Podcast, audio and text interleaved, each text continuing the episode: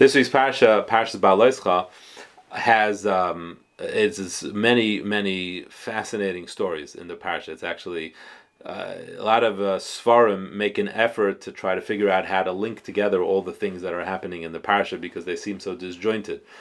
Um, I want to focus on two things because there's a contrast uh, in the parsha which teaches us a very important lesson about how to give criticism, rebuke. Um, constructive criticism, which is something that we engage in all the time, whether we like it or not, or whether we think we are or not, we uh, we are actually doing it. So there's a way that it works, and that's what the Torah is trying to communicate to us.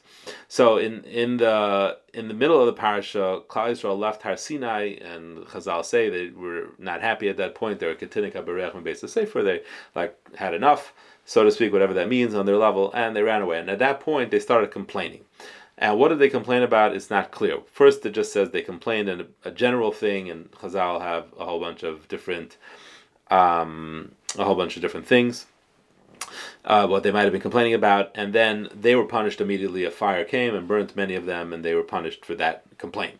Then they started complaining about the man, and that we're more familiar with. They said the man is like this, and the man is like that, and it's and they had all kinds of issues. And the Torah says the man is amazing, and then they got the slav, they got this bird, this fatty bird, and they ate it, and they got sick. A second time, they got punished. So this is the chet mentioned in the middle of the parasha where Klal Yisrael started complaining, being unhappy, and they were punished in one of two ways.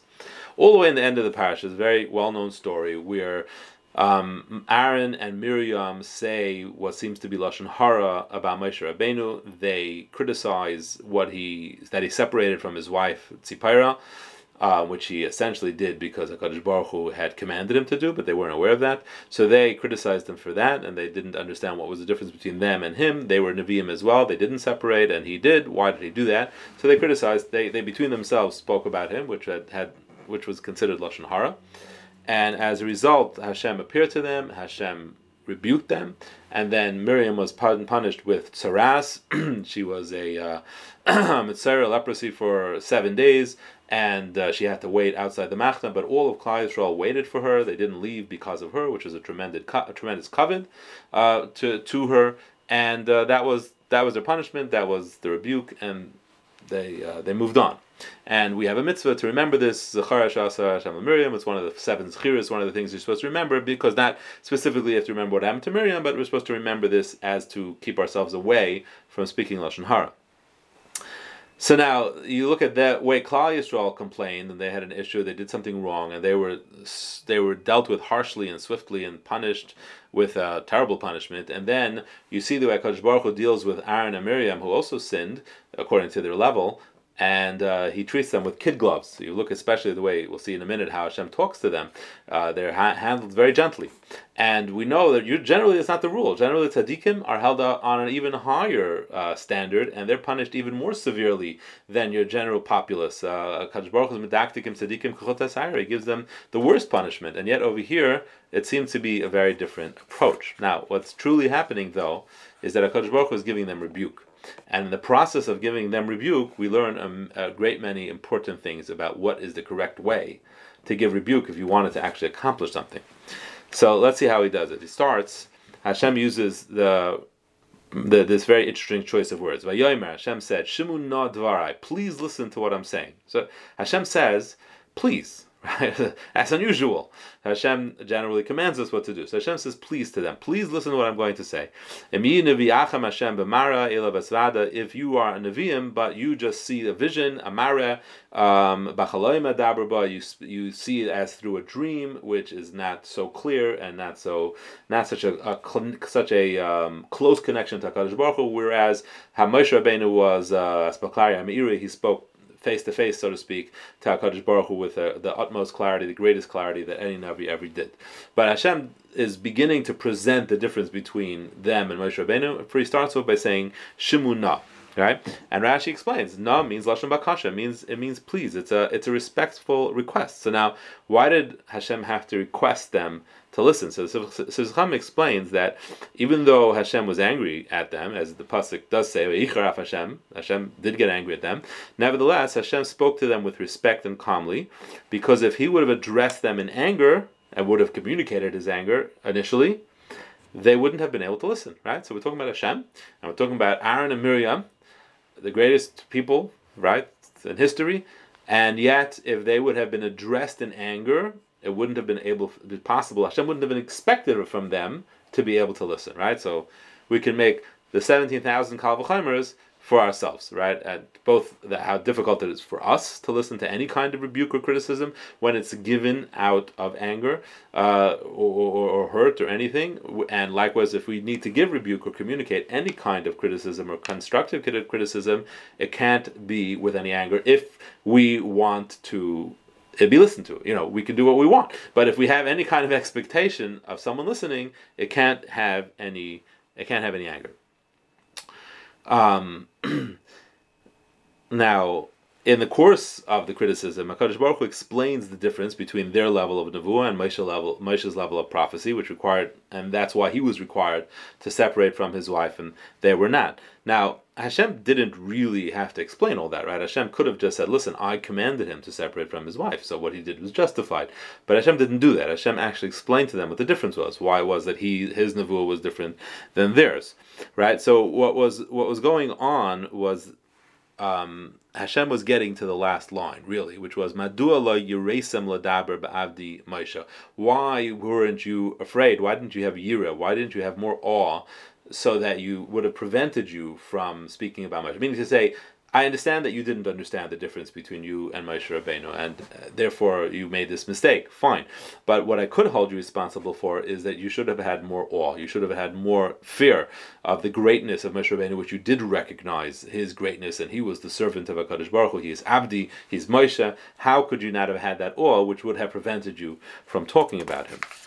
And now, this is an important approach in criticism, criticism as well, because if you tell a person what their mistake was, so they can say, "Oh, you know, I'm sorry, I didn't know." Right? So Hashem said, "I would have, I commanded um, Moshe Rabbeinu to do this." Okay, sorry, we didn't know. We would have known. We would have said, right? Now, nothing would have been learned from that. Nothing would have. They wouldn't have changed as a result. We made a mistake. It happens. You know, people make mistakes. We didn't know. what should I do? I didn't know. Right? So uh, if you tell a person that they they wronged you, they can say, "I didn't mean it." Right? or I didn't mean it for you to take that way. And fine, that might be all you want, and that might be you know enough.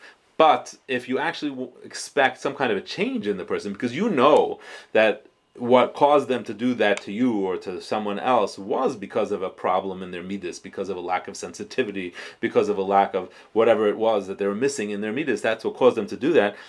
It needs to be pointed out because otherwise they won't have direction to know what to improve. So when Hakadosh Baruch Hu appro- approached Moshe, and, I mean Aaron and Miriam, and explained to them what their mistake was, he explained to them what they didn't know. But then he said that's not the problem. The problem is Madua lo. There was a lack of of yira on your level, and that is something that can be improved upon. That is something that you can fix. That is something I could I can hold you responsible for, and that you need you now know what it is that you need to fix. And that is a level of rebuke that can actually bring some kind of change. So constructive criticism is only useful if it uh, uh, it identifies the core issue and it helps the person see where it is and what it is they can do to change about their behavior.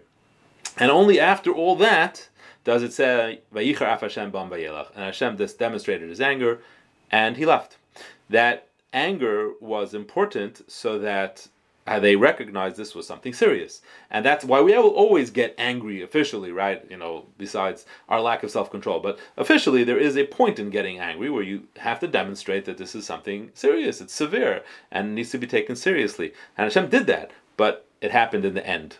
That's when it needed to happen. And it would, earlier, it would have just made the whole rebuke a worthless exercise because they wouldn't have been able to learn, they wouldn't have been able to listen. And even though we're talking about uh, Miriam and and Aaron, so so this is is just a uh, it's just fascinating when you think about it and you think about how we can model after that our own whenever we try to rebuke to see to it that no anger is communicated in the rebuke uh, that the rebuke is respectful. Shemunat you, you take the other person's needs and sensitivities in mind so that they should be able to listen to you and to then cut to the chase to the point of where it is that they can fix something and not just say okay it was a mistake but to recognize there is something that can be improved upon and then your rebuke can actually accomplish something other than just venting now that being the case we go back now to the beginning of the parasha where Klal Yisrael was not given all this uh,